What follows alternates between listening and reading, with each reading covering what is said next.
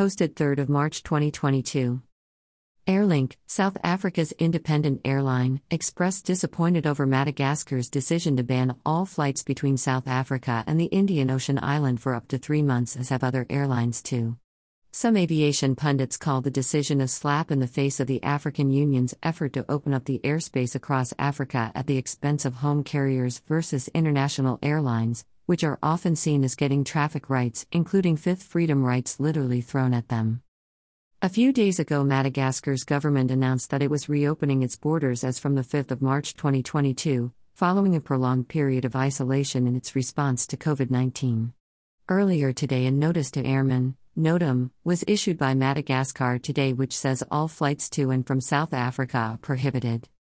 This restriction on flights will be a major disappointment for everyone who wants to travel for business, leisure, and to reconnect with relatives and friends who they have been unable to visit for the past two years.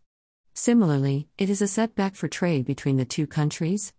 In the past few days since Madagascar said it would be reopened for travel, we have received significant interest from people in South Africa, the island nation, our neighboring countries, and in North America, who are keen to book tickets.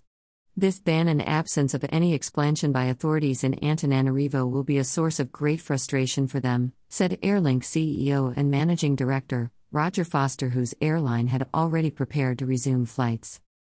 We are appealing to the governments of both countries to expeditiously resolve any issues and differences that may have led to this situation so that relations can be normalized and we can restore our usual air services connecting the two markets, added Mr. Foster.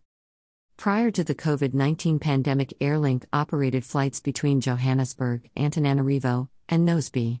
It intends to resume services on those routes as soon as the ban on flights between South Africa and Madagascar has been lifted.